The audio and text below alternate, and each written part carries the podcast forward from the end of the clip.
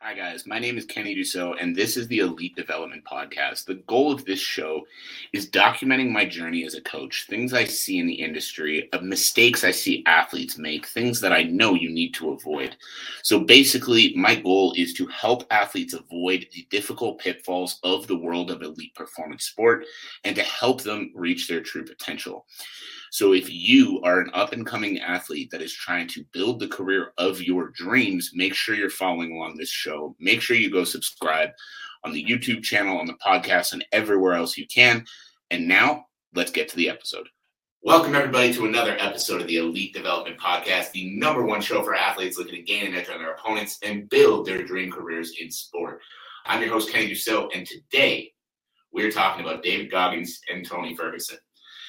Now, the videos have been around, they've gone viral, they've exploded. People have decided that it's either a great idea or a bad idea. So I thought, why not weigh in? So there's a couple things. First, I want to start this podcast by saying I have the utmost respect for David Goggins and I have the utmost respect for Tony Ferguson. But there's a few things wrong with this scenario. Now, number one, there's nothing wrong with being a warrior. That's not a bad thing. But you've got to actually be preparing properly for a fight, not just trying to be a warrior as much as you can. And this type of training, like, first off, it's literally called Hell Week. That should be a good indication for you that this is not the most ideal type of training to be doing four weeks out from a fight. And I made a post about this, I think it was last week, and you know basically talking about athletes should not take inspiration from their like from these videos for their training. And i had a bunch of positive comments being like yeah this training looks crazy. They people really shouldn't be doing this. And then i had a bunch of comments basically telling me i wasn't allowed to have an opinion because i've never done a hell week or that david goggins was a great strength and conditioning coach because look at all the stuff he's accomplished so we're going to break a little bit of that down. Now, number one, I stand by the fact that the David Goggins Hell Week is not an MMA conditioning protocol. And the argument that I heard that I will like slightly back off on is it's not about the training, it's about the mental respark. You know, he was doing it just for one week and he's doing it for the mental respark to get El Cucuy back instead of just being Tony Ferguson. You know, the guy's on a six fight losing streak getting older. He needs to get that like savage energy back before he goes into his fight. So, devil's advocate, let's say that was the one number one goal was he's trying to get that mental respark and you know be the savage again that he was that we all know and love. The problem is still that they're doing this four weeks out from a fight. So mental respark or no, guys, this is not the way to be training four weeks out from a fight. Period. Hard stop. End of story. No questions. No nothing. This is not the way to be training four weeks out from a fight. If Tony was really in need of that mental respark, like getting that savage energy back, this is something you do when you don't have a fight coming up. And the reason for that is this is going to fry your nervous system and this is going to fry your body. Period no matter who you are. I don't care how much of a badass you think you are, you're not keeping up to David Goggins without suffering some consequences after. I promise you. So, doing this four weeks out from a fight, what that's going to do is that's going to destroy his body. So, like joints, muscles, everything are going to be in bad shape for a week, likely more. And again, I'm not going to give exact amounts but if let's say he's four weeks out, he does that David Goggins Hell Week, and then that knocks him back for a week. Now we're two weeks out from the fight without having properly trained for two to three weeks. So now he's got two weeks to make up ground because he needed that mental respark four weeks out. Still not a good idea. But if you were going to do that, let's say you're an athlete listening to this and you're like, man, I need that, like, show me how hard I can go before I drop like respark in myself too. Do this for a couple of days in your off season because I'm all for mental toughness. It's a huge part of training. If you're not mentally tough, you're not going to succeed at a high level, period. But you still got to take the physical body into account.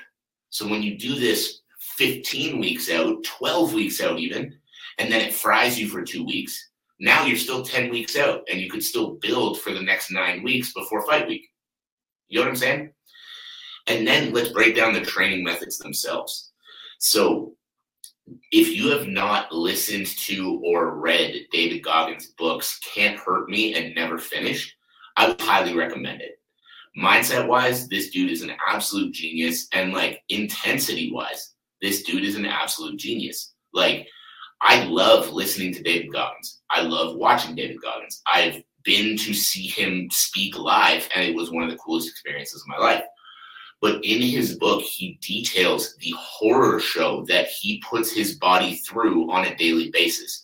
You know, he goes, he performs, he does this incredible feat of endurance and mental strength.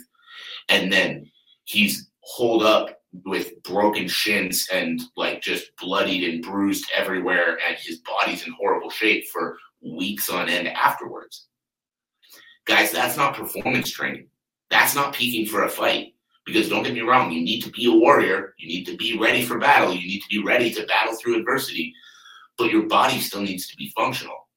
And if you've read his books, if you've listened to his books, whatever it might be, you've heard him talk about the horrible pains that he's dealt with in his knees and his shins and his feet and his back and his shoulders, everything. Because of the pain that he puts his body through. And I had some, and like, again, all respect to that. Like, if that's the thing that you're doing, freaking good on you. Like, I I couldn't keep up with Dave Goggins. I'm not to try to pretend that I could. I'm not to sit here from a place of superiority, being like, well, that guy's nothing. Like, no, that dude is the hardest man on the planet. Like, hands down. But being the hardest man on the planet and being ready for a three five minute round fight are two different things. That is one aspect of the game is having that mental strength.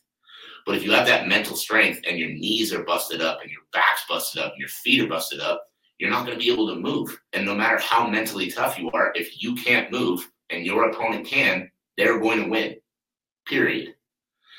So, with the training methods themselves, guys, training hard is fine.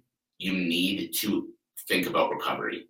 You need to actually help your body perform and help your body be physically ready for the performance ahead.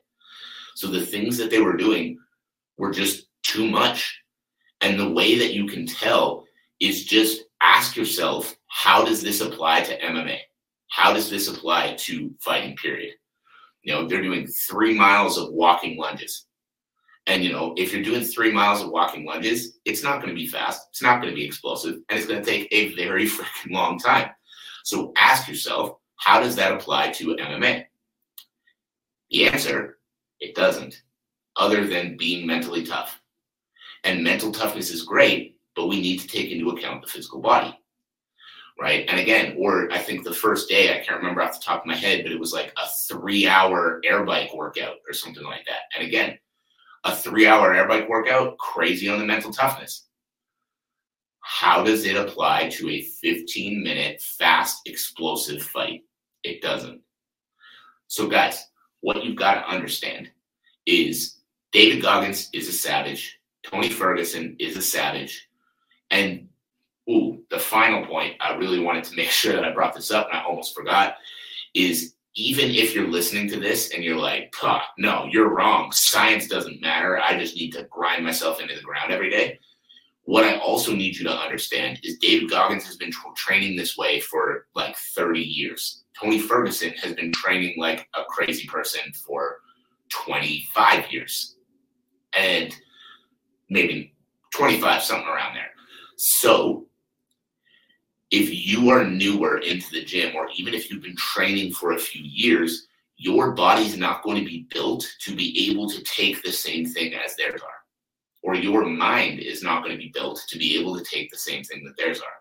So you still should not be taking inspiration from watching those videos. You still should not be thinking, that's what Tony Ferguson's doing. That's what I need to do too. Because number one, it's not applicable to MMA. Number two, these guys are absolute savages that are used to putting their bodies through hell. And if you try to do the same thing as them, chances are you're going to get hurt. And again, I understand that it feels badass. You think you're cool, whatever. But you got to ask yourself, what are the long term goals for me here? Perform well in the sport or show everybody how tough I am by the crazy workouts I put myself through? So, moral of the story, sum it all up. David Goggins, savage. Love the dude. Respect the dude. Tony Ferguson, savage. Love the dude. Respect the dude. This hell week that they're doing, four weeks out from UFC 296, is not the way that you need to be training to perform in a sport.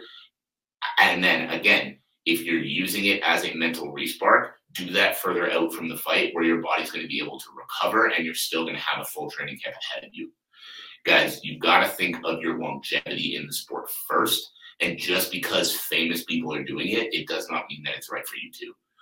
I hope this was valuable. I hope you got some good out of it. If you did, make sure to drop your to drop me a message on any of my social media platforms. The notes on how to do that will be in the show notes below. I hope to hear from you. But in the meantime, I hope you guys all have a fantastic rest of your day, and I will catch you on the next episode. Thank you for listening to another episode of the Elite Development Podcast. Now, remember, information without execution is useless. So take what you learned in the show today and go figure out how you can apply it to your career to start making progress right away. My one ask of you is share the show around. Make sure you're subscribed. Make sure you're following on all the social media platforms. The links on how to do that will be in the show notes below. And in turn, have a great day. And I can't wait to see you on the next episode.